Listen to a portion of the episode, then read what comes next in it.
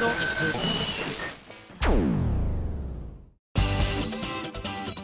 あさみのシンガーソングゲーマー。皆さんこんにちは。今井あさみの SSG 今回で311回目でございます。なんとお早い方だとゴールデンなウィークに突入されていらっしゃるということで。えもう2015年5月入っちゃいます？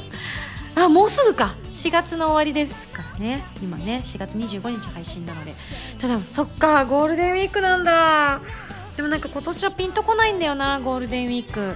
あ毎年だった。そう私たちゴールデンウィークあまり関係のないお仕事をしていて。まああのここね何年かは割とゴールデンウィークは、うん、あ嘘や。私街遊び去年行ったのが初めてだったわ。ゴールデンウィーク街遊び行ってますけどって言おうとしたら全然行ってなかったゴールデンウィークの方は秋しか行ってないんでした。でもなんかまあイベントがたくさんねあったりとかして皆さんにお会いする機会もあったりとかするとあ平日なのにイベントがあるなーなんて思うとあゴールデンウィークだなんだなって思ったりもしますけどただ私はあのね5月の10今回は1617にライブだったりイベントだったり大きなねあの自分の節目のイベントを控えているのでそういった意味でわりかしそのガツガツガツガツイベント出まくってますっていうこともあまりなかったりもするのでまあここ数年はあまりピンとこない感じでお届けしておりますけれども皆さんはきっとねサラリーマンの方や、まあ、学校関係者の方なんかはがっつりお休みだと思うので、ね、全然違う日常を感じていらっしゃるんじゃないかななんては思うんですけれどもゴールデンウィークに逆に行楽地にはなかなか行けないよね。えーとネズミの国とかもしくはね温泉地とか急激に値段が跳ね上がったりしますもんね。それこそ大好きな沖縄とか北海道とか飛行機で行こうと思っても飛行機代自体がもう全然違う値段になっちゃったりとかするからね。まああの LCC 合ってますがねあの最近は成田に新しい空港が空港発着口ができたっていうの。第3ターミナルができたっていうのをニュースでやってて。ちょっとね乗ってみたいなというか行ってみたいななんて思ったりもしたのでそういう安いね航空券を使ってどこかに出かけるっていうのもいいなーなんて思うんですけれども。多分あのライブのリハでそれどころではないんじゃないかななんて。私思っております。さあじゃあメール紹介していきましょう。こちらラジオネーム周海道さんです。いつもありがとう。今井さんこんばんは。こんばんは。プラスティックメモリーズ第2話朝焼けのスターマイン流れましたね。ありがとうございます。ようやくです。えー、アニメ自体が素敵なので気がつけばもうエンディングといった感じだったのですが本当はすごくドキドキしながら待っていて実際流れた時にはニヤリとしました。爽やかと一言で言っていいのか分かりませんが数ある今井さんの歌の声の中でもとびきりに澄んだ声がアニメの儚げで優しい雰囲気にとても合っていてこれからストーリーが進むたびに歌も表情を変えていくんだろうなと楽しみに思いながら聴いていました。エンディングテーマ「今井あさみ」という文字が表示された時にはなんだか自分のことのように誇らしげに感じてしまいました。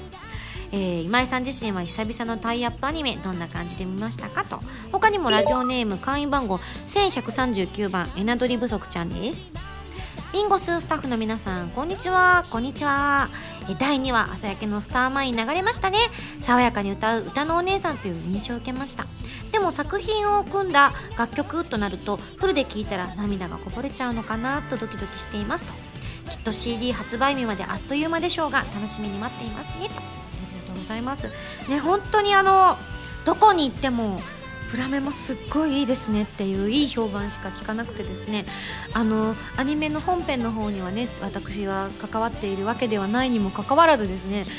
なぜか誇らしげな気持ちに1話を見た時にすごくなりましたね。あの自分の歌は2話から使われていたのであの、ね、ドキドキしながら1話を待っていたんですけれども本当になんかあのね、先週もちょっと話したかもしれませんがここに至るまでねスタッフさん本当に血と汗と涙と、うん、睡眠不足の戦いだったと思うのでそういう意味でこういういい評判をいただけるっていうのは制作冥利に尽きるんじゃないかななんて思いました私の方もですね今回本当にあの歌い方をわりかしね実はあの今までとは全然違う出し方をしてたりとかっていうのにチャレンジしたりとかしてるんですよ。あのね聞いてる分にはなかなかひょっとしたらねあの分かりにくい部分も私の声がちょっと割と特徴的だったりもするので声聞いただけでなんとなく曖昧だなっていうのはあるとは思うんですけどその歌唱の仕方なんかもすごく研究させていただいたのでそういう意味でも作品にね少しでも寄り添えたらいいなっていうのをね強く強く感じながらレコーディングさせていただきました。ね、あのメロディーライン自体が儚くにもなるしすごく明るく元気な感じにも実はなりうるっていう変わった結構楽曲だったりもしてるので捉え方次第で全然違う歌い方もできるなっていうのをね今回改めてすごく感じたんですよね。それこそ編曲一つとってももうあのね、泣きメロと言われているものだったりとかするともうそのメロディーを聴いただけで泣けてくるみたいなのがあったりするんですけど、まあ、例えば私の曲とかだったら「ほんの少しの幸せ」とかもうメロを聴いただけで泣きメロみたいな空気感とかっていうのが実はあるんですけど編曲次第でねあの私は結構そういう編曲を変えてっていうのをチャレンジしてますけどもう全然ね泣きメロをサンバみたいにしたら明るくなるのかなと思ったらメロディー自体が明るくないとやっぱりちょっとどこか寂しげだったりとかっていう楽曲に仕上がるのでそういう意味では今回の楽曲は本当にどんな風にも料理ができるっていう意味ではあの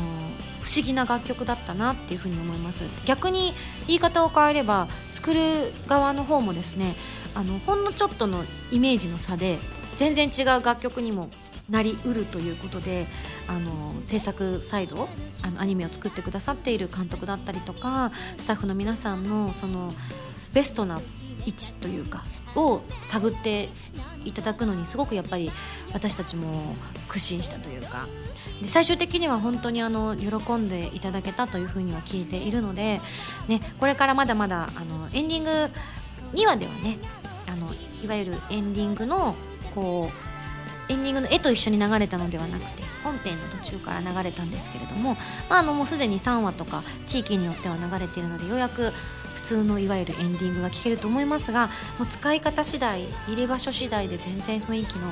あの受け取り方の違う楽曲になったんじゃないかなと思っているので、まあ、ドラマチックな部分を感じていただければなというふうに思ってます。本当にあの嬉しいです。最後までねアニメ最後まで皆さん見続けていただいてちょっとなんか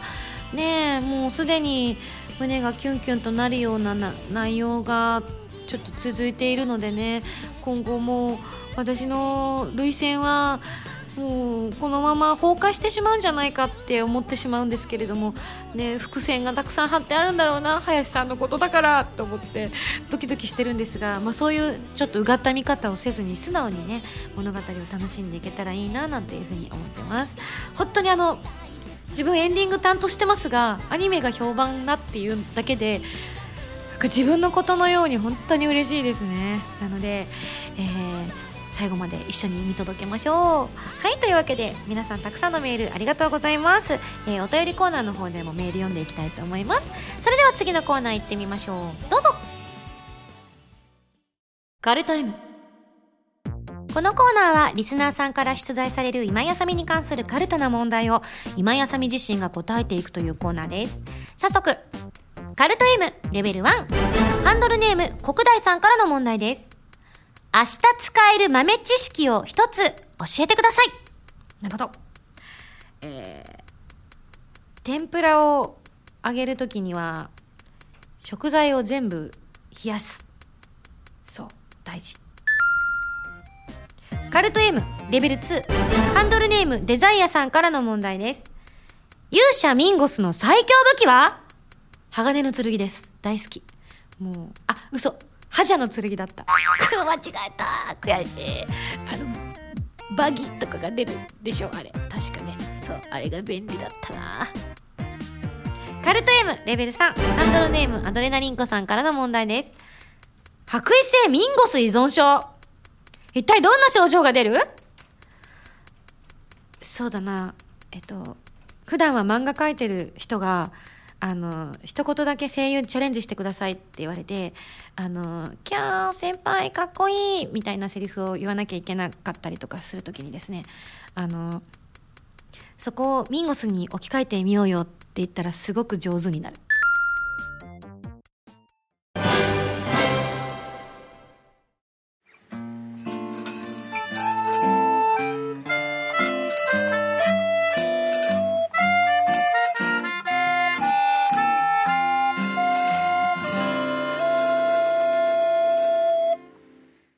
ァミセン。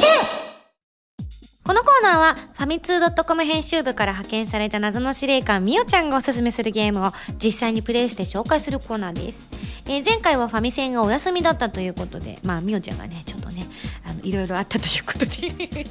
すでに映像が公開されているかと思いますが今回紹介するゲームはサイゲームスさんから配信中の iOS、Android 用ソフトキルベジということでですね、えーどんなゲームかと申しますと画面上部から迫り来る野菜型の敵を狙撃して破壊していくスナイピングアクションゲームということで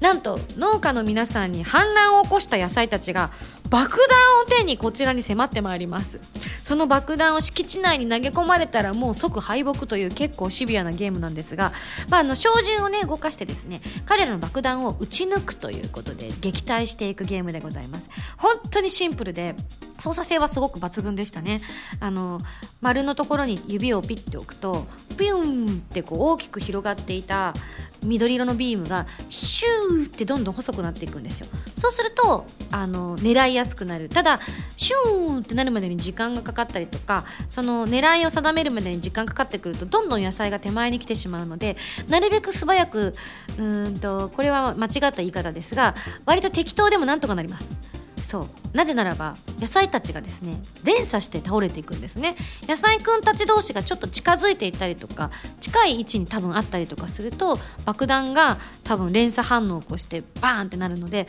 あもうダメだと思ったらとりあえず発射してみると意外とねうまくいったりとかするような気がしたんですがただやっぱりその適当だけだと最後までいかないっていうのが動画で私がやってしまったミスでございますね。多分これゲゲームの上手な人だったら多分序盤の方のまだそれでも序盤の方の面だと思うので、えね、最初からペボってクリアできちゃうとは思うんですけど、まあ、そこが私のゲームの下手なところでございます。失敗しましたね。まあでも失敗してどうなったかを皆さんもご覧いただけたのでぜひ農家側にですね野菜くんたちが反乱を起こしてねこう爆弾を投げ込まないように、まあ、できれば反乱を起こさないようにね野菜くんたちを美味しく食べてあげるのが本当は一番かと思いますが反抗期っていうのは誰にもあることですからきっと野菜たちにもあるんでしょう。間違いない。そう。そしてですね銃弾をねこう私たちの方が撃とうとするのをねガードしてくる連中もいるんですよ、まあ、これはね倒さなくていいんですけどタケノコくんこちらのタケノコの壁だったりとかあと硬い装甲を持っているピーマンなどが登場してきてピーマンなんかはなんと2回も撃たなきゃいけなかったりとかするんですよね。しかも1回撃ったら的が小さくなるっていうねもうちょっと小憎らしいピーマンなんてね嫌いな人も多いでしょう。あの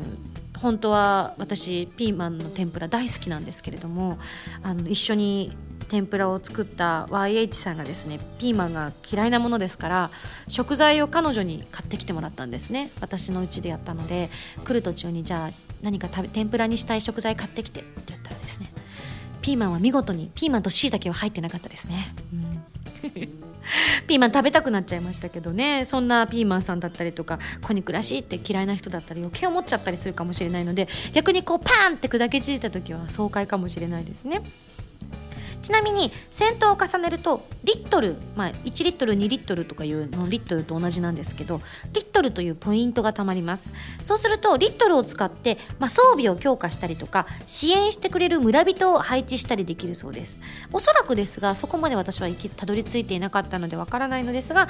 えー多分番組の冒頭に私がこう匂わせた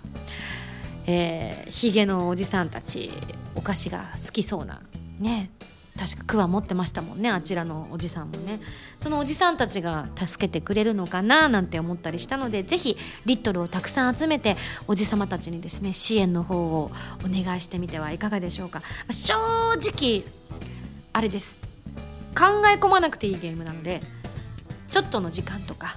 うん、ストレス解消なんかにはねもってこいなんじゃないかなって思いました。頭脳を使わなくていいっていうのは本当に素晴らしいなっていうふうに思いますね。はいなのでぜひ皆さんもダウンロードしてみてください。基本無料ということでございます。今回ご紹介したゲームはサイゲームさんから配信中の iOS、Android 用ソフトキルベジご紹介しました。それではそろそろ来週の指令書を開封したいと思います。指令書。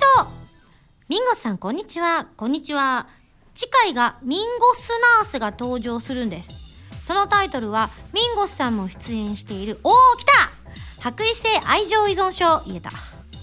言えた。えー、スペシャルゲストとしておー嬉しい角間愛さんにも来ていただきますよそれでは頑張ってね謎の司令官みおちゃんよりといただきましたまああのくまちゃんといえばね初めてみおちゃんが現場にこう来てくれた時にみおちゃんが男だったというのを知って驚いたっていうエピソードがありますけれどもはい、えー、次回は驚くんでしょうかみおちゃんに。もう慣れたかな？それでは来週のゲームは白衣性愛情依存症に大決定。以上ファミセンのコーナーでした。言えるようになってる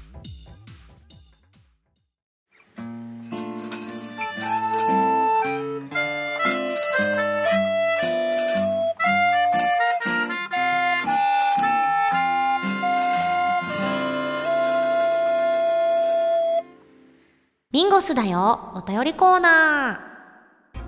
ー。えー、このコーナーは皆さんのお便りをご紹介していくコーナーなんですが先ほどのねカルト M のコーナーで食材を冷やすというふうに私お伝えしたかと思いますが正式には小麦粉を氷水で溶くとサクサクに上がる。小麦粉薄力粉天ぷら粉。あとちょっとあの片栗粉なんかも混ぜるといいんですけどね。そう知識だけはあるんですよ。上手に作れる。ただね火加減かな一番難しかったの。まあ一人暮らしなものですから基本は。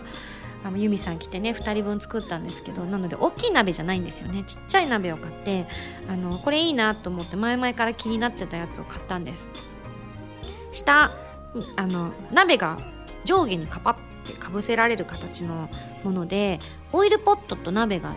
こうなん砂時計みたいに入れ替わり立ち替わりっていう感じでくるくる回しながら使えるんですよ。なので油をねこすとあのオイルポットでもよかったんですけどなんかこうずっと置いといた方が楽かなみたいなどうせね置いとくしと思ってでも蓋はないとほこりとか入ったらポットとかだと上の蓋から入っちゃったりするじゃないですか。それとなんかもうバッチリ気がして結局新しい油使おうみたいな感じになってだんだんやっぱりやらなくなっちゃうのかなって思ったからこう完全に蓋ができる形で下で溜まってる油で揚げ物をしたら今度は逆に上に蓋になってたやつにこして使うのでずっと交互に使えるっていう優れものの鍋ということだったんですけれどもね。思ったより大きさが小さかったので一気に揚げられないんですよね。なのでちょっとずつちょっとずつ揚げたんですけど小さい分温度の管理が本当に難しくて家であの私が親がね普段料理しててたまに私が手伝ったりとかなんだりした時にやるようなお鍋ってやっぱり天ぷら専用とか揚げ物専用の鍋でその温度の行き渡り方がなんかこうちょうどいいみたいなやつを多分使ってたはずなんですよ。だからね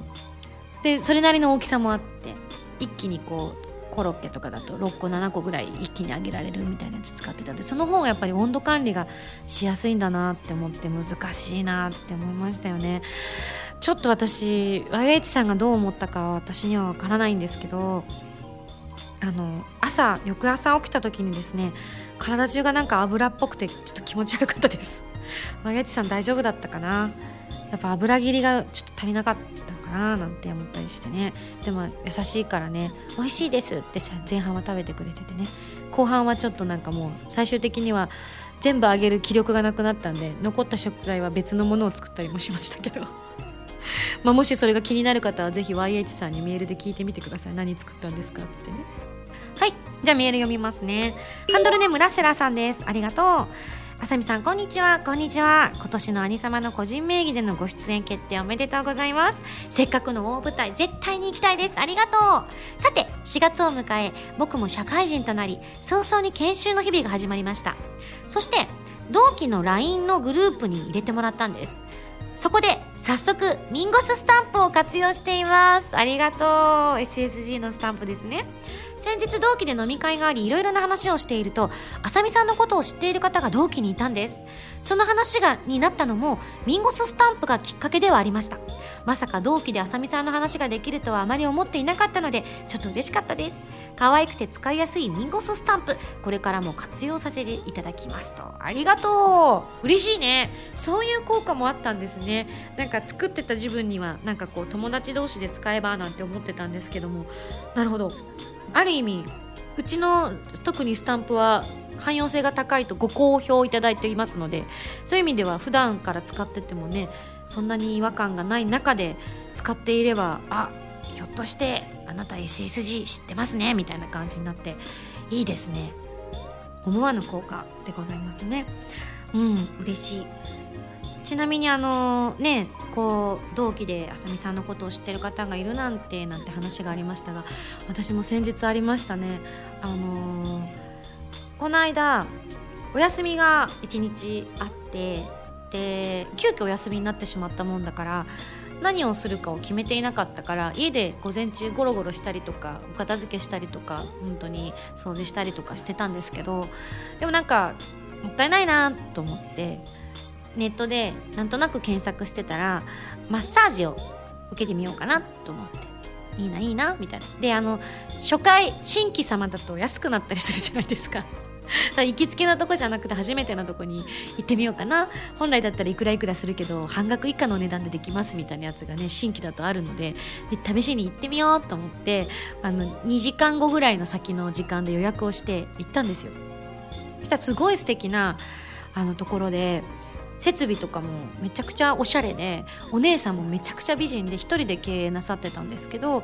まあ美しいお姉様みたいな感じでなんかキャッキャキャッキャお話ししてたんですけどもじゃいざじゃあ施術に入りましょうって言われた時に姉さんが「あのすいませんひょっとしたら誤解なさってるかもしれないんですけどうちあのフェイシャルなんですけど大丈夫ですか?」って言われて。私ボディマッサージのそのオイルマッサージみたいなのつもりで行ってたからあそうだったんですかと思って今更でもいいですとは言えなかったから、まあ、でも、ね、これも何かのご縁で私の肌をきれいにしなさいっていう神様のおぼし飯かと思うのでフェイシャルはあんまやったことないんですけどやってみますって言ってやっていただくことになったんですけどあのやっていただいてる間にお話たくさんするんですよね。ボディとかだったらもうリラックスしたいのであんまり喋らないんですけどフェイシャル初めてだったんでいろいろなんか話聞きながらやってたのでその中で職業の話になった時になんかお姉さんが結構割と突っ込んで聞いてくるんですよね。ああだこうだと。で私普段だったら最後まで絶対逃げるんだけどそのお姉さんがあまりにもなんか気があったっていうのもあってつい自分の職業を言ってしまったんですよね。めったに言わないんですけど実はあのちょっと喋る職業でしてえっ、ー、とまあまあ広い意味で言うと声優みたいなって言ったんですよね。であうちのお客さんにもすごくそういうのが好きなお客さんいるんですよ私は詳しくないんですけどこの間もうちの1階のその待合室みたいなところで来た人にお茶をお出しするスペースみたいなのがあってそちらであの早く終わって次までの次のお客様で時間があったからおしゃべりしてたんですけどその時に踊ってくれたんですよその子がって。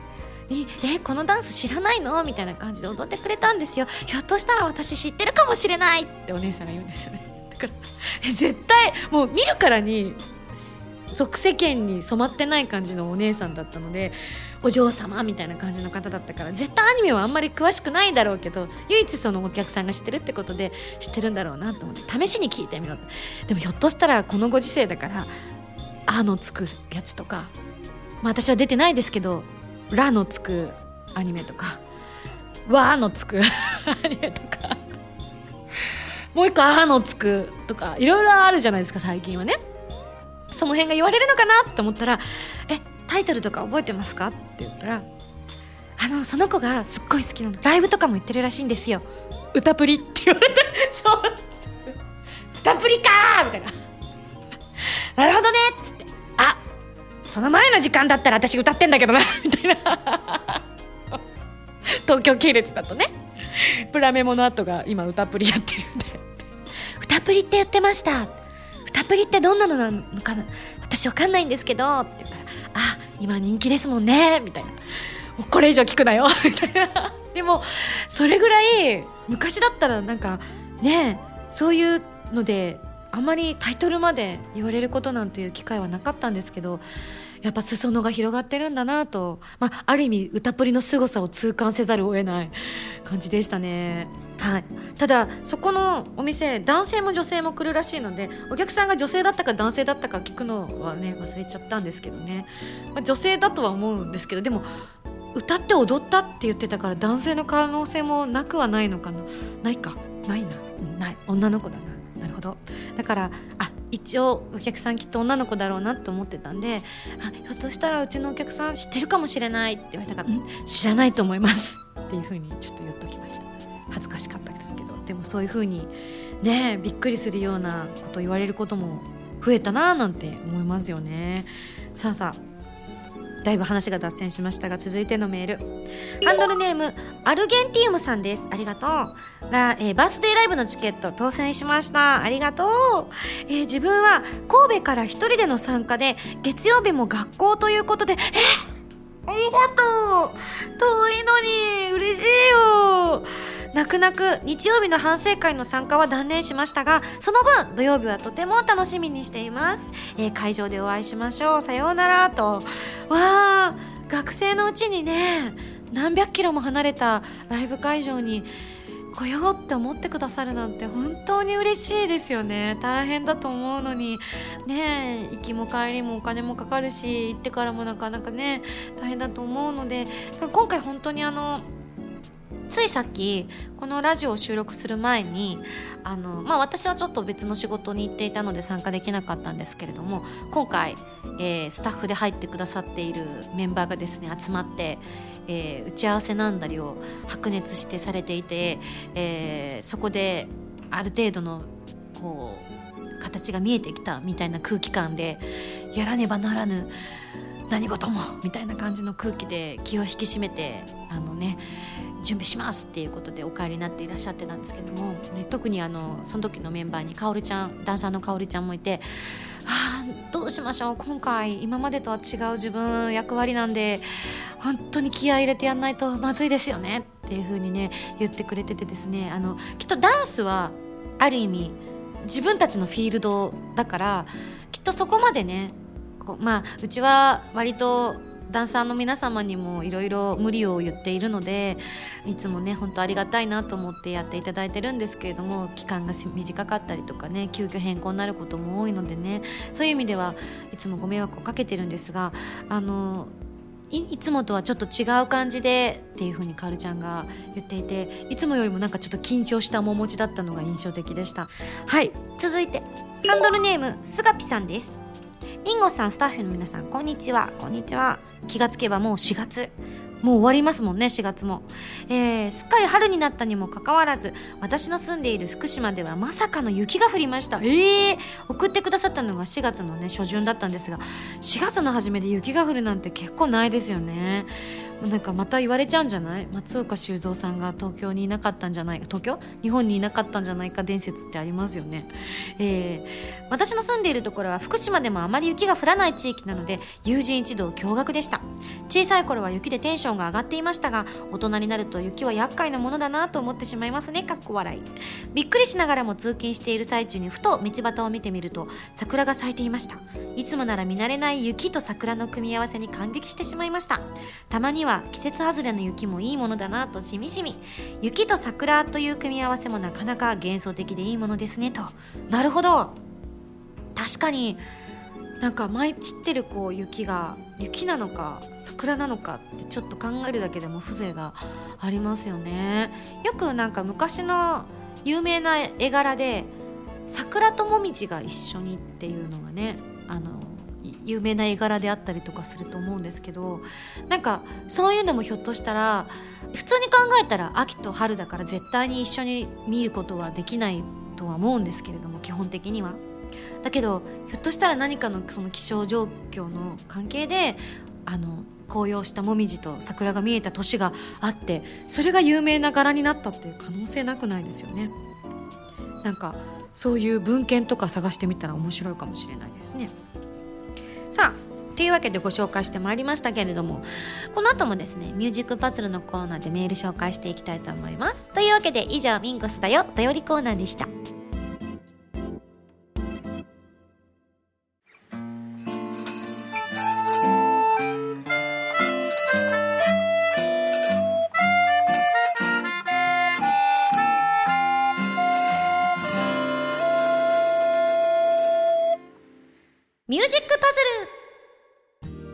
ーナーは今やさみの新曲をリスナーの皆さんとゲーム感覚で作り上げていくコーナーとなっています。今回のキーワードはハイレゾで映える曲。現在は歌詞のキーワードを募集しております。えこういう単語を入れてほしい。こういう、えー、一文を使ってほしい。こういうキーワードを送って見ましたなんていう感じからですね皆さんのと一緒に楽曲作りができたらななんて思ってます。早速文蔵さんです。いつもありがとう。ミュージックパズルの新展開ミンゴスの新曲に自分の考えた歌詞を使ってもらえるかもしれないということで自分が考えたのはサイリウムの海または光の海です、えー、ミンゴスがライブ中に見ている光景を歌にしてほしいなってずっと思っていました。あでもなサイリウムは確かね商標登録がされているはずなんだな。だからひょっとしたらいわゆる販売系の音楽だと使えないかもしれないですね。なんかいわゆる払ったりとかすれば使えるかもしれないけどでもなんか光の海ってなったらみんながその時になったらこう綺麗にねこうバーって海みたいに1列目と3列目と5列目奇数の列は青偶数の列は白とかできたらかっこいいですよね。求めすぎ？どうもすいません。次。ハンドルネームこまこさんです。考えました。ということで。いやー悩む。悩みすぎてなかなか出てこないまま数日が経ちました。自分の語彙のなさに落胆しつつ今回は純粋にミンゴスに歌ってほしい言葉を書かせていただきたいと思います。ということでいくつかある中で、えー、私が気になったものをですねご紹介しようかなと思います。これいいな。大切な時間。なんかラジオってやっぱり皆さんの時間を私のこのラジオを聴くために割いて聞いてくださっているものだと思うのである意味ラジオってそういうものなのかなって思ったりもしますよね。大切つながりで大切な君へってなんかシンプルな言葉ですけれどもね本当にあの本当に大切な人ってそういうシンプルな方が伝わりやすいのかななんて思ったりもしますよね、まあ、考えてみたものはありきたりな言葉が多いのですがミンゴスのファンになって感じた思いを言葉にしてみました。少しでもお役に立てたら嬉しいなと思いました。またキーワードが浮かびましたらメールしますということでありがとうくまこちゃん。続きましてハンドルネームマスターさんです。えー、ミンゴスさんの新曲の歌詞のキーワードとして「生きた証」というのを提案します。自分が生涯を終えた後も続いていく人類の歴史未来にほんの少しでも意味のあるもの価値のあるものを残すということ。それを成し遂げた人たちの成果に囲まれて幸せに暮らしながら私はおこがましいとは思いつつも自分もそのように自分が生きたことの意味を残せたらどんなに素晴らしいだろうとずっと夢見ています。そしてリトルレガシーの歌詞からもしかしたらミンゴスさんもこのようなことを大切に意識してらっしゃるのかもしれないと都合よく想像してしまいました。この想像が先日の公開録音のお話を聞いて一層強まりました。その時のミンゴスさんのお話に確か出てきたものとして私の曖昧な記憶に残っているのがこの生きた証という言葉です。それでミンゴスさんの歌に自分から押せるのはこれだと思いということで押していただきました。ありがとうマスターさん。確かに。だってねつい先日あのすごい大ヒットドラマ「ジン」がですね再放送をしばらくやっていて、まあ、しばらくなのか分かんないですけどたまたまピッてつけたりやってて、まあ、ずっと見てたのであの途中からでもああの時の話だななんて言ってすぐ入り込めちゃうので、ね、名作っていいなって思ったんですがあの話ってすごいなって思改めて思ったんですよね。あのまあこの現代に生きているお医者さんが過去にタイムスリップして過去で本来助けるはずのない人たちを助けてしまった結果未来が変わってしまうかもしれないというねお医者さんの苦悩を描いた作品ですけれどもただねなんか最近すごく思ったのが日本ってあのやっぱ文明開化じゃないですけれども本当にあの明治維新を皮切りに多分他の国ではありえないスピードで文化とかいろんなものが発展した国なんじゃないかなって思うんですよね。例えば文学一つとってもこれだけ日本語と西洋の言葉って全く違うしそれこそ当時だったら多分オランダ語とかが主流になってるのかな？英語とかじゃ多分ないと思うのでそういうのもね何も知識がおそらくほとんどの人がない中で誰かが独自に勉強して誰かが分かったからその後話が通じるようになったわけじゃないですか。それって誰か本当の天才がいないと成し得ないことですよね。でなんか先日テレビでやっててへえって思ったのが日本の英語教育が遅れてる理由ってそのいわゆる戦後とかにこうやっぱり教育機関がいろいろ発達していく中であの英語を本来だったらその英語だったりとかドイツ語だったりとかっていうその向こうの言葉で授業をするしないと向こうの先進的なものを取り入れるっていうのが、まあ、いわゆる新しいものを取り入れるっていうのの最先端だったから普通の国はその国の人を呼んでその国の人の言葉で授業をするんですって。だから授業が全部その国の言葉でやらなきゃいけないから教えられる方もその国の言葉を覚えなければ絶対に授業にならないと。だからみんな必死で勉強したんですって。でも日本はその教えるべきものを日本語に翻訳できちゃったんですって。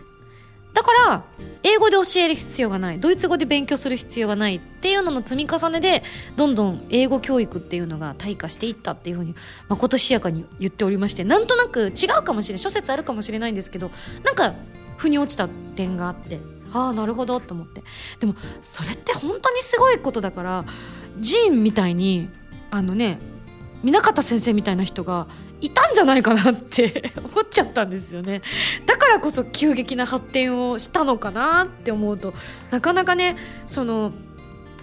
生きた証がどこに残るのかっていうのも難しいなと思ったんですがそういうね昔の日本の、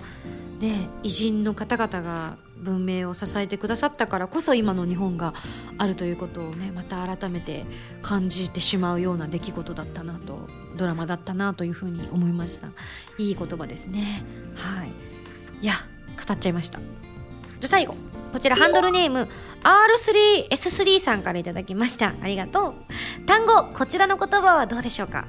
志というひらがなで書いてありますね。えー、今井さんスタッフの皆さんこんばんは。私は志という言葉をキーワードとして提案したいと思います。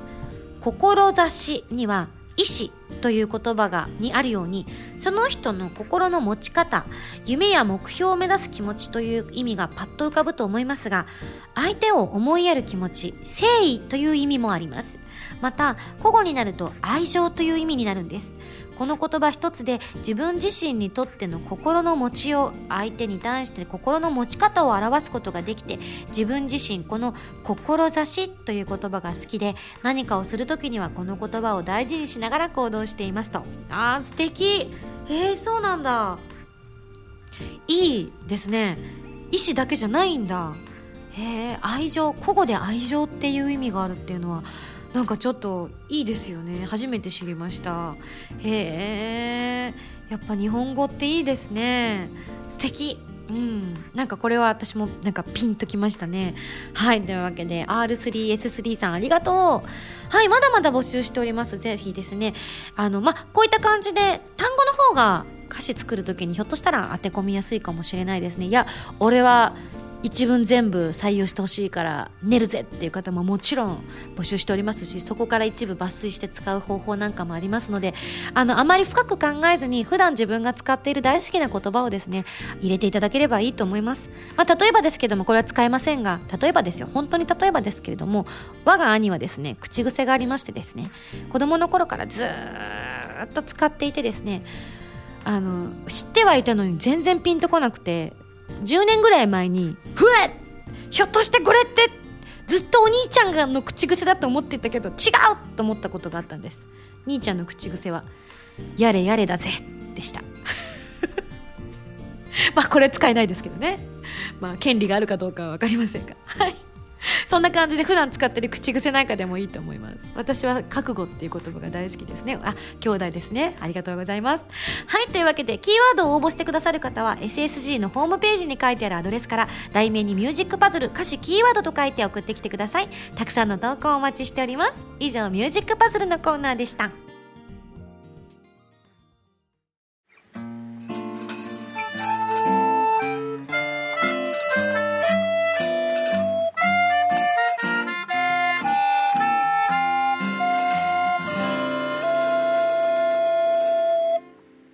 バースデーライブインフォメーション。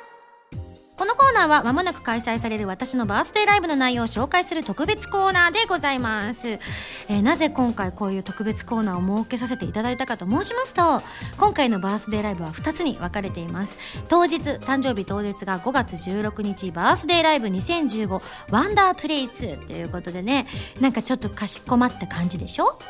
で5月17日、まあ、誕生日から1日経ってるんで30歳と1日みたいなもう今更隠してもしょうがないんですけど。えー、さそんなね17日にバースデーイベント2015反省会かっこ仮が取れたんですよ。反省会というのが行われるんですがそれぞれ実は内容が違ってるんです。ワンダープレイスというのはですね今までだとまあオープニングでうちのライブの流れだとイントロでねバンドメンバーが出てきてイントロで曲を弾いてで私が出てきて曲何か 2, 2曲ぐらい歌ってオープニングトークしてでうまいことつないで お客さんいじりつつ次の曲行ってっていうのはまああの反復しながらこうゴールに向かっていく。で最近はアンコールなしというねこうルールがだんだん決まりつつあるみたいなところで今皆さんの私のライブっていうのは想像いただけるかと思うんですがただあれかな昔私がバースデーライブの時に曲と曲の間トークじゃなくてなんかこう創作したオリジナルの曲とかでつないだみたいな部分があったりとかしたと思うんですけども今回はなんとですねこう歌はたくさん歌います。もう新曲から旧曲からいろんな曲を歌うんですが今回そのピックアップした曲が実はとある物語に沿った内容にこう合っている曲をピックアップしてるんですよ。でもこれって私がたくさん曲を歌ってきたからできるのかななんて思ったりするのでそのねチョイスするのもすごく楽しかったりもしたんですけれどもそうなんです。今回はなんとライブの中でですね一本の物語を描いていこうとその中に今まで私が出した曲なんかがスポッスポッスポッスポッとはまっていってですね物語の空気感を皆さんに味わっていただきながら進んでいくと結果そうですねあのワンダープレイスは、えー、フリートークがですね割と少なめな感じのライブになるっていうのを想像していただければいいかななんて思っております。というのも普段だったら私が「ゲー!」っつって喋り倒しているところがですね物語になっているのでそれに合わせてダンサーさんだったりとか演出だったりとかでその物語を追っかけていく感じで皆さんに見ていただくただ歌はあの今までの皆さんがこう好きだって言ってくれたくれた歌なんか盛り上がる曲なんかは一緒に盛り上がっていただければいいかななんて思ったりもしてるんですけれどもそんな感じで一緒にライブを皆さんと作っていけたらいいななんて思ってますどうも私のボイスで声も流れる的なイメージだそうです。でそれを組み合わせた感じで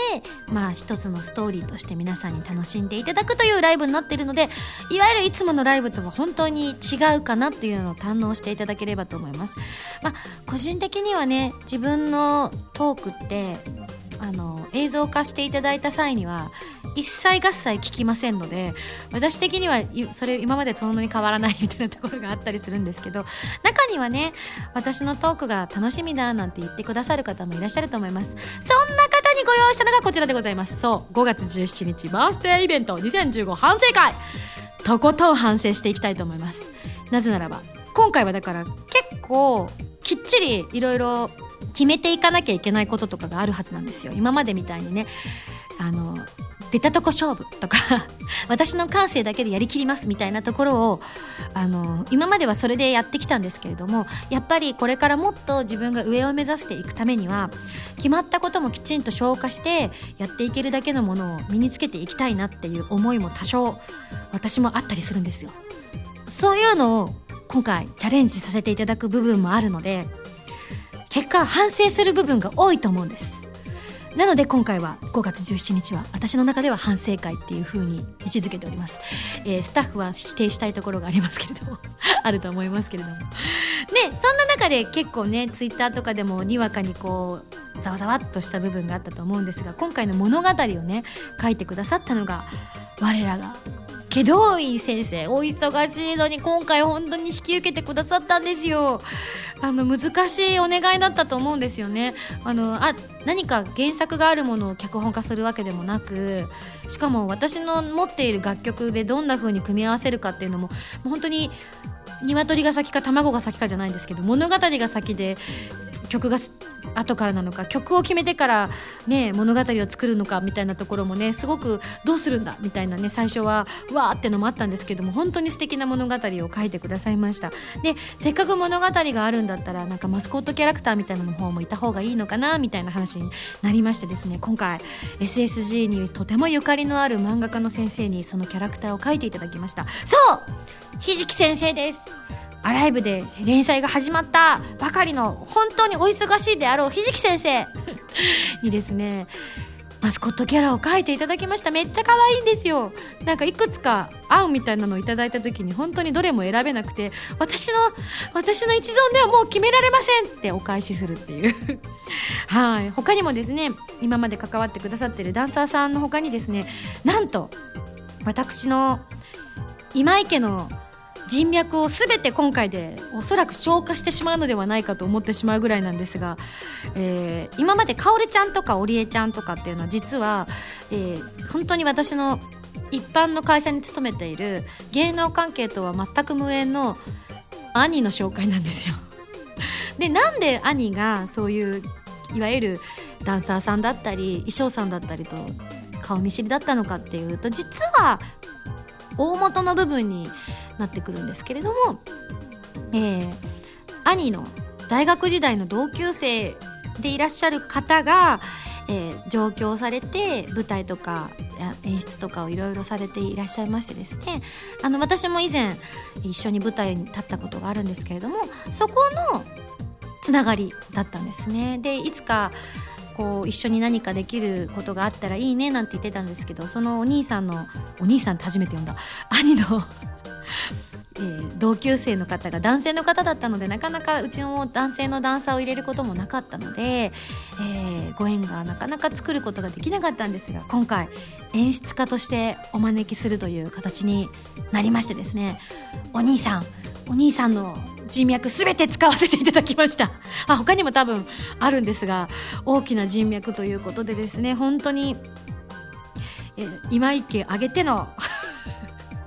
ライブになるのかななんて思っております。なので、えっと、新しい挑戦にはなるのであの通常のねライブを想像されてこられた方はびっくりされる方もいらっしゃるかもしれませんがぜひ新しい挑戦にを目の当たりにしていただければなと思っております。そしてその次の日の反省会。こちらが何をするかというと先ほどもちょっと言いましたけれども私の失敗談なんかをね話すかもしくは私が一切反省しなかったと自慢する回になるのかは分かりませんがまあちょっと自分の主観ではどこを反省していいか正直分からんと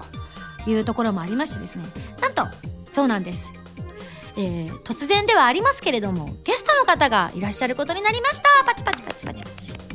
そうでもね私に甘い方に来ていただいてもやっぱ反省につながらないのかなと思っていろいろ考えてみたんですよね。私に一番いい意味で厳しい方は誰だろうと。こう辛辣にいろいろなねダメなところをスパッと言ってくださる方は誰だろうと。いろいろ考えた時にですねふと一人の方にですね白羽の矢がパスッと刺さりました。刺さったのかな？うん刺さりました。そう我らが SSG の姉妹番組を担当していらっしゃる原由美さん。そう由美ならばあさみさんダメですよっていつも私を叱ってくださるので、えー、トークの方に参加していただくことになりました。なので由美さんとひたすらおしゃべりをする会になる可能性もありますが 反省会にならなかったねというような可能性もありますがそこはご愛嬌。そうなぜならばバースデーイベントだから。やったもん勝ちさ。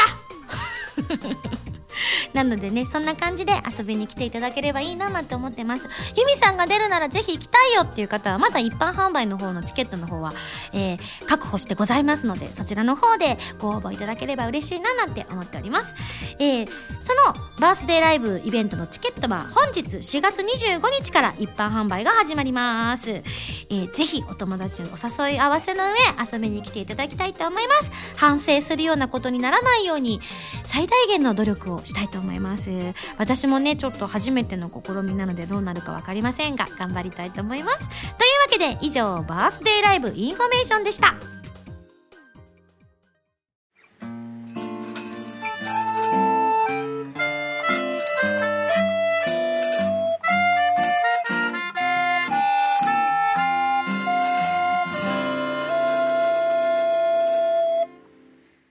ピンポンパンポン。すごいニュース舞い込んできました。いやもうほんとね何か心の中でモヤモヤしていることがあるんだったら口に出した方がいいよっていうことを今回私ですねめちゃめちゃ体験しました。そうなんです。実は来る5月16日17日に行われます私のバースデーライブ。翌日は反省会と銘打ったイベントなんですがこちらでですね私があの担当させていただいておりますチェインクロニクルというアプリゲームがあるんですがこれビータでもやってますけれどもこちらのゲームとですねなんとコラボすることになりました。ラッキー！いやこれねほんとすごいんですよ。あの多分チェンクロの文化放送さんでやっているラジオの方を聞いてくださってる方だったらえっ、って思ってるらっしゃる方いてなんだ今井さんまたまた知ってたのに知らないふりしてって思われる方いるかもしれません。そうなんです。放送では私ですねすでに放送された分部分ではあの5月の末にね内田彩ちゃんがあのライブをされるということで、えー、五反田の U ポートでライブをされるというふうに私も聞いているんですがそのライブで武器を配信するっていうのをですねなんと放送で私も知ったんです。こうインフォメーションの中に書いてあって。でそれを読んだ瞬間にですね私つい心の奥底からですね言葉が出てしまいました。えー、いいなって。私1週間前にライブそれやるんですって言ったらあのスタッフの皆さんがですね迅速に行動していただきましてですねなんとコラボ私もさせていただけることになりました。あやちゃんありがとう。本当にありがとう。はい。というわけでですね、えー、詳しい情報の方はですね、また、えー、SSG またはファミツー .com さんもしくはチェーンクロニクルの公式ホームページの方で発表があるかとは思いますが、私考案の今井あさみが考えた武器、えー、こちらが会場にて CR コードを配布させていただくということなので詳しくは、えー、ファミツー .com さんそしてチェーンクロニクルさんのですね公式ホームページで、えー、随時更新がなされるのではないでしょうか。ただあの私慌ててですねいくつもいくつも緑川先輩を見習ってですね武器案をお届けしました。一晩で考えました。でも一番私の中でこれが一押しだなと思ったものはですねいやこれはちょっと難しいですねということで採用されなかったのは内心あの一番ずるい武器だったので。悔しいと思ったんですがその中でもこれだっていうのを皆さんに選んでいただきましたのでぜひこちらをゲットしに来ていただきたいと思います。やったね！というわけで緊急速報でした。ピンポンパンポン。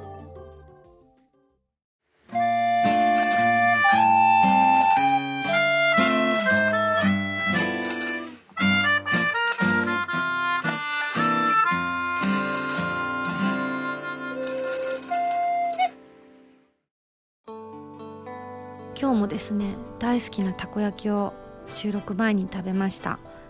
私が死ぬ前に絶対に食べたいものの一つそう銀だこです。美味しいな。あのね作り終わった時にね店員さんが寄ってくれるね美味しくいただけますようにってこの魔法の言葉がたまらんとですよ。ひょっとしたらねレギュレーションになっちゃっててねなんかこう何て言うの？お店の人はね「ありがとうございました」の代わりに言ってるのかもしれないけどやっぱねそれあの言葉だけでなんか美味しくなるようなやっぱ気がするんですよね。冷めても美味しい銀だこ。いいですね。今日はちなみにあのいつもからしマヨネーズなんですけど今日は普通のとからしと二等使いにしてみました。はい。そんなこんなでたこ焼きの匂いが充満しているお部屋でお届けしました。SSG なんですが、えー、お知らせをしたいと思います。2015年6月3日に、えー、15枚目のシングルが発売されます。タイトルは「朝焼けのスターマイン」表題曲はテレビアニメ「プラスティックメモリーズ」のエンディング曲となっています。その他プレイステーションビータ用ソフト「白衣性愛情依存症」オープニングテーマ「サニープレイス」とプレイステーションビータ用ソフト「黒金怪奇譚千夜一夜」オープニングテーマ「黒金」を収録しています。ご予約の方をお願いいたします。そして2015年5月16日にバースデーライブ2015ワンダープレイス。そして5月17日にバースデーイベント2015反省会行います。チケットの詳しい状況は公式ホームページなどをご覧ください。えー、番組では皆さんからのメールを募集しております。普通おたぎて音など各コーナー宛に送ってください。宛先は SSG のホームページに書いてあるアドレスから題名に書くコーナータイトルを本文にハンドルネームとお名前を書いて送ってきてください。次回の配信は2015年5月2日土曜日となっています。今度こそゴールデンウィーク真っ盛り5月2日なので晴れるといいな今年のゴールデンウィーク。それではまた来週土曜日に一緒に SSG しちゃいましょう。お相手は今井あさみでした。バイバイ。